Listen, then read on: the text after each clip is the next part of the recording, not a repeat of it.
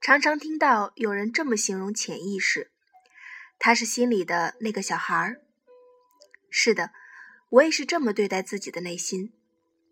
当我脑海浮出任何需要的时候，我总是要求自己尽量以恰当和理性的态度跟自己聊一聊。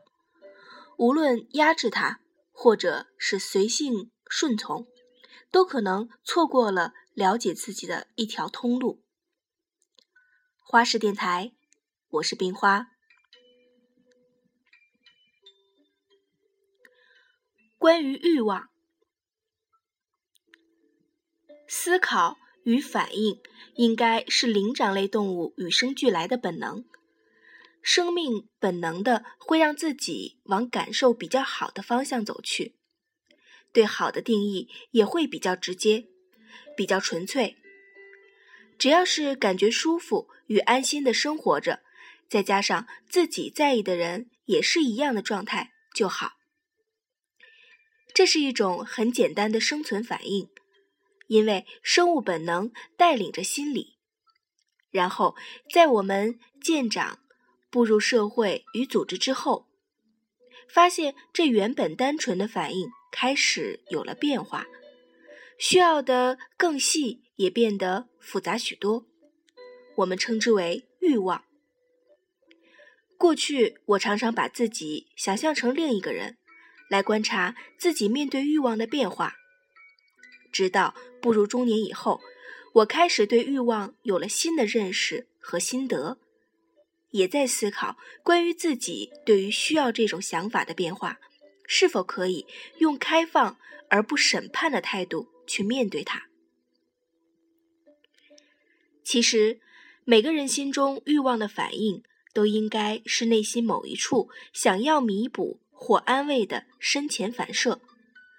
当你过于迎合这样的变化时，也要小心的防范自己，也许会掉入欲望的迷宫里，到头来反而得不到适度的满足。反之，压抑与回避，也有可能会失去面对真实自己的机会。常常听到有人这么形容潜意识，他是心里的那个小孩儿。是的，我也是这么对待自己的内心。当我脑海里浮出任何需要的时候，我总是要求自己尽量以恰当和理性的态度跟自己对话一下。无论压制它或随性顺从，都可能错过了了解自己的一条通路，因为。我们都知道，人往往最难了解的就是自己。有时候需要的反应只是一种很单纯的生物性的需要，这是一种本能，就是那么简单，不要想的太复杂。可惜我们却经常误读了本意，或被商人巧妙的物化，或被别人的眼光扭曲，因此迷失。与苦恼。当心中需要的信息不是自己眼前可轻易面对或解决时，这可就得花点时间跟自己沟通了。那些俗称的欲望，往往来自心理经过许多转折后的反应，常常表面上呈现的要求，并不见得是你最终的需要。